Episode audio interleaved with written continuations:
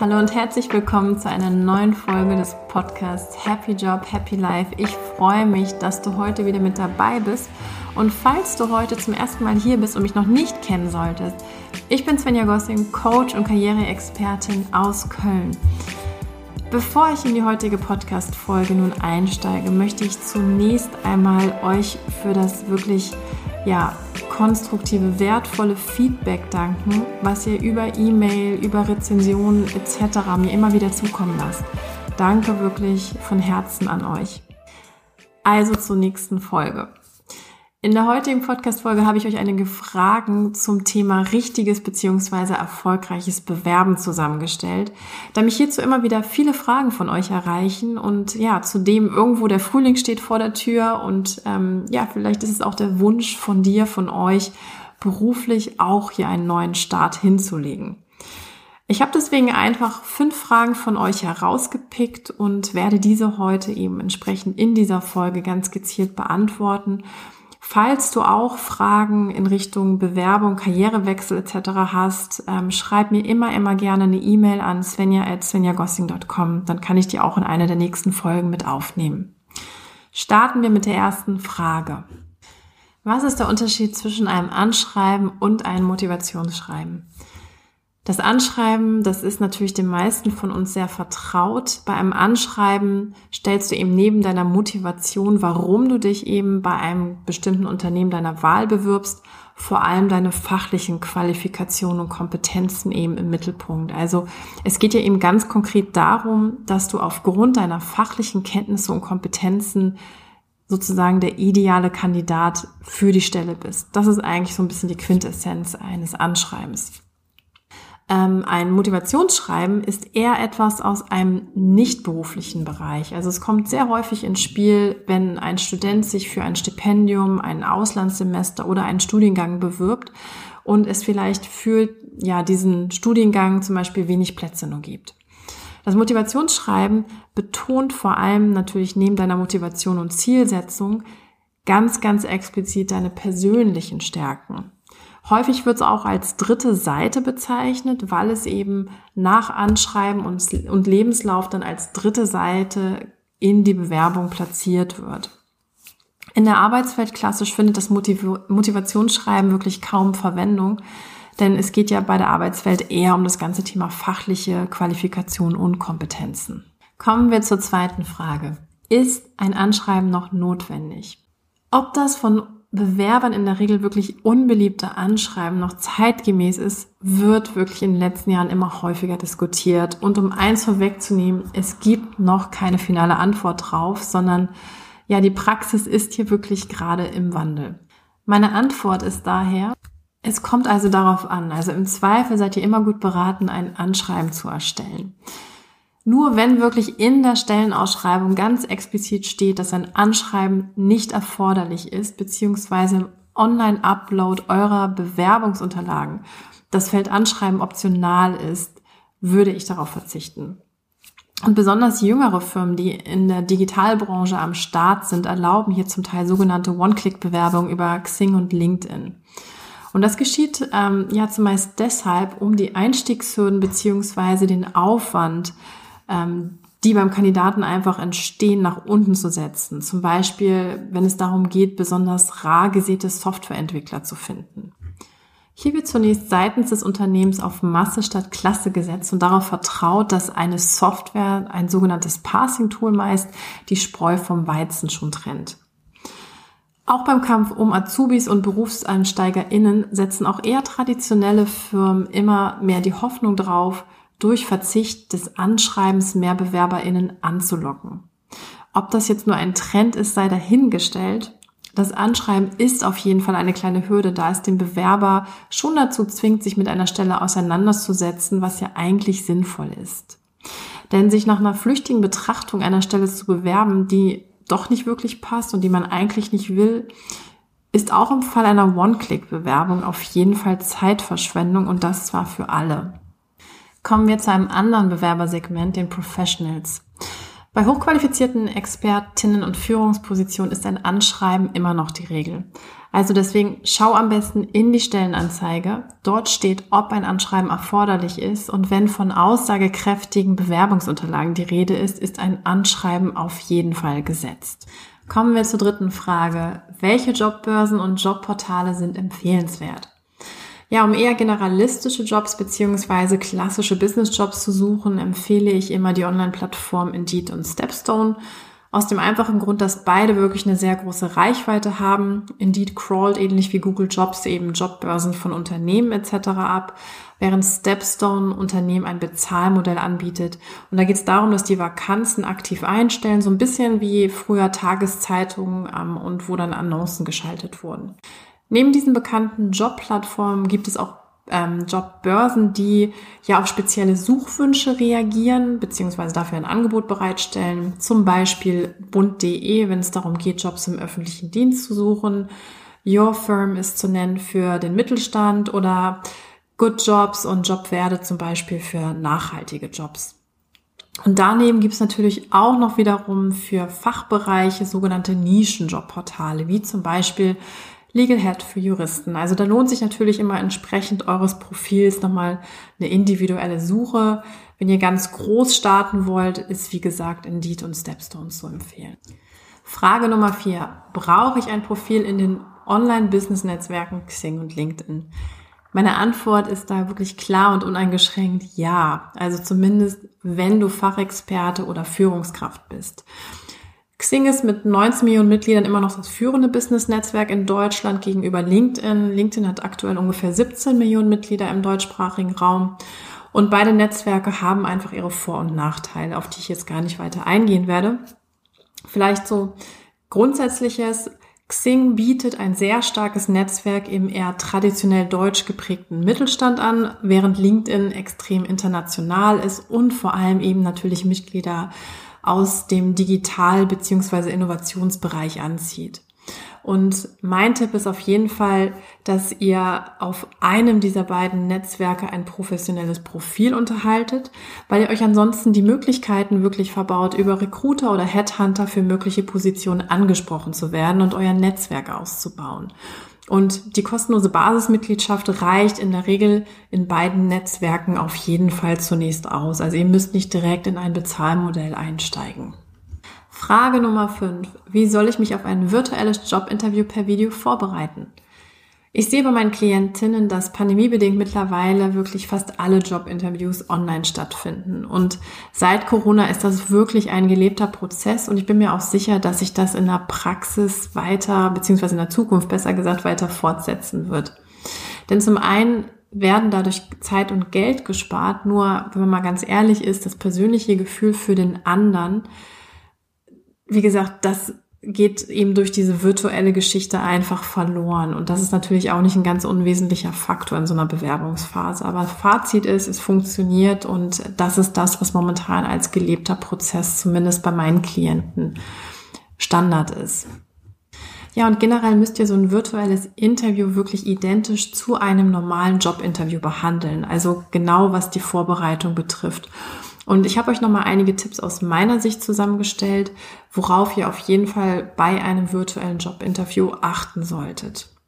Mein erster Tipp ist erstmal euer Bildhintergrund. Ich glaube, dass wir alle ja seit Corona einen teilweise zu deutlichen Blick in Deutschlands Wohn- und Arbeitszimmer bekommen haben. Also ob es Plüsch, Plüschtiere im Regal sind, Ikea-Aufbewahrungsboxen oder die Ahnenreihe als Fotowand.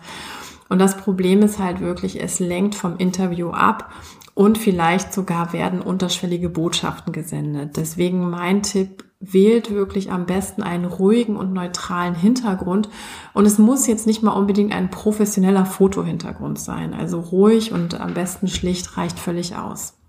Mein zweiten Tipp, den ich habe, ist, setzt euch wirklich für ein virtuelles Jobinterview ins richtige Licht. Also leuchtet euch nach Möglichkeit wirklich gut aus. Viele nutzen das von Influencern genutzte und dadurch auch bekannt gewordene Ringlicht. Ähm, das kostet heute auch gar nicht mehr viel. Es gibt sogar eine kleine Tischvariante. Was allerdings wichtig ist, platziert das Licht wirklich direkt frontal vor euch, also nicht von der Seite, weil so kreiert ihr Schattenwürfe. Und ähm, was ihr noch wissen müsst, dass das Ringlicht so eine kleinen ähm, ja, Lichtzirkel auf euren Pupillen abbilden quasi, aber das ist ehrlich gesagt völlig okay. Alternative für die Beleuchtung wären sowas wie Softboxen oder teure LED-Panel, aber das müsst ihr nicht anschaffen. Das sind teilweise sehr hohe Anschaffungspreise. Also einfach ein Ringlicht wenn ihr vielleicht gerade in der Bewerbungsphase seid. Mein dritter Tipp.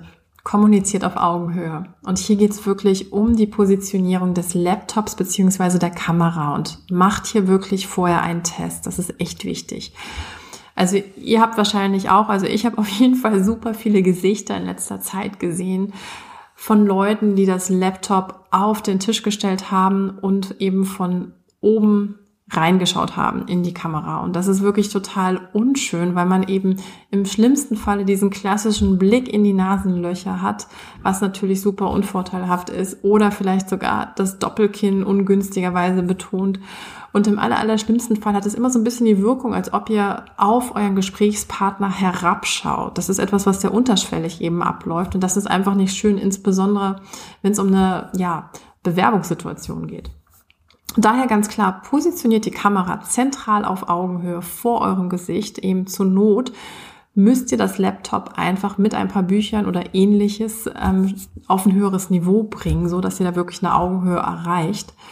Und falls ihr, wo, wozu ich euch echt nicht raten würde, aber falls ihr Handys zum virtuellen Interview nutzt, braucht ihr einfach ein Stativ, um die Hände frei zu haben, weil ähm, ja, ich sag mal, ein virtuelles Jobinterview, was ja immer noch eins zu eins identisch ist zu dem klassischen Jobinterview, auch wenn es im virtuellen Raum stattfindet, das mit einem gehaltenen Handy in der Hand ist wirklich ein absolutes No-Go. Also das wirkt einfach absolut, ja, läppsch, sage ich jetzt mal.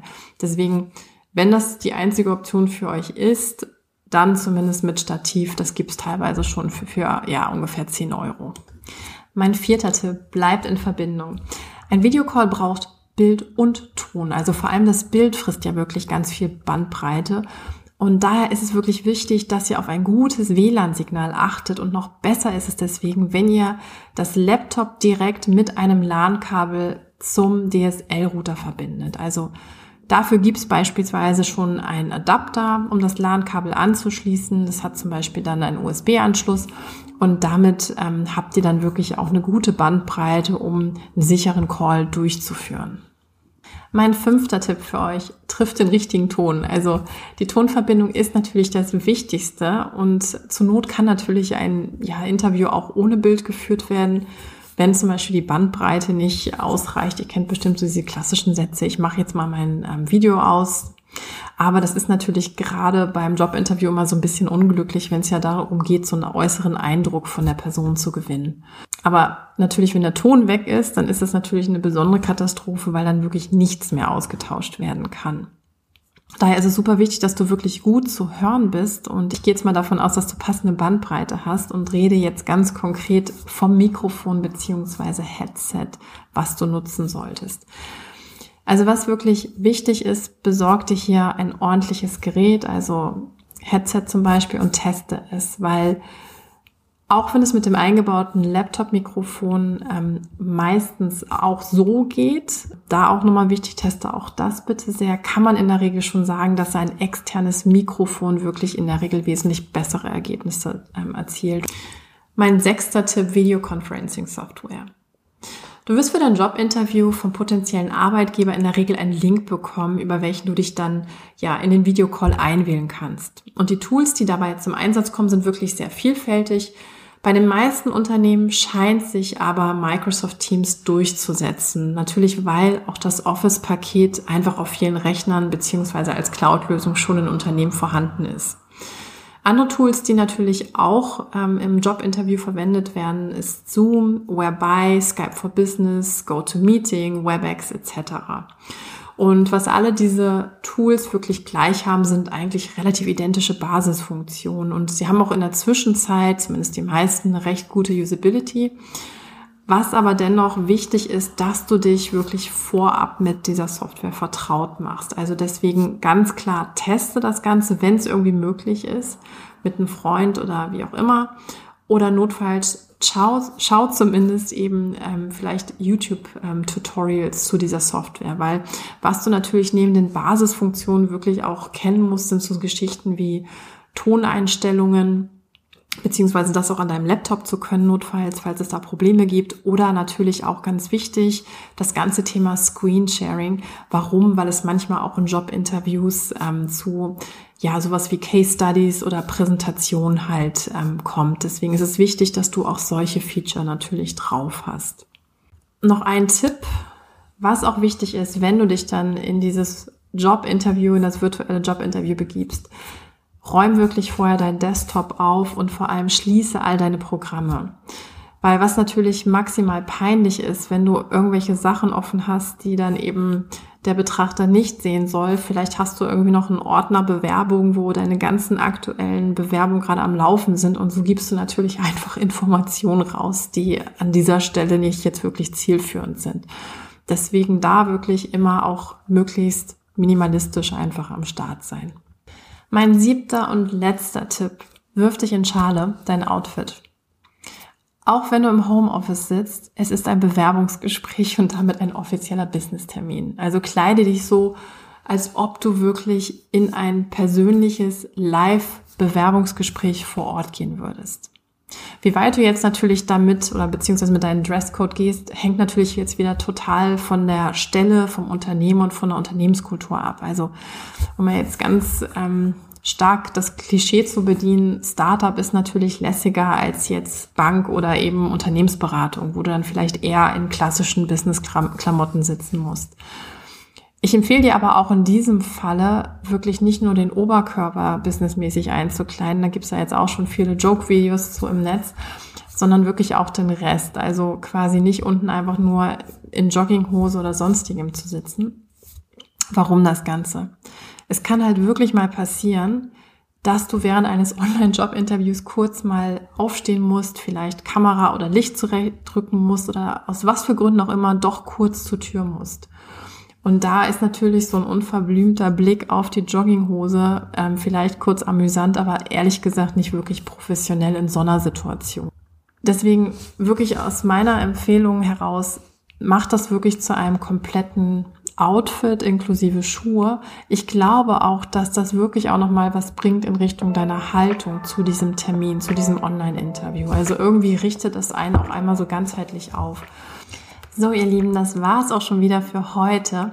Ich hoffe, dass euch meine Antworten auf diese fünf mir häufig gestellten Fragen weitergebracht haben. Habt ihr vielleicht noch eine Frage rund um das Thema Beruf und Karriere? Schreibt mir dann super gerne eine E-Mail an svenja.svenjagossing.com oder kontaktiert mich jederzeit gerne auf Xing, LinkedIn, Facebook oder Instagram. Ich wünsche euch jetzt einfach eine wunderschöne restliche Woche und bis ganz bald, Svenja.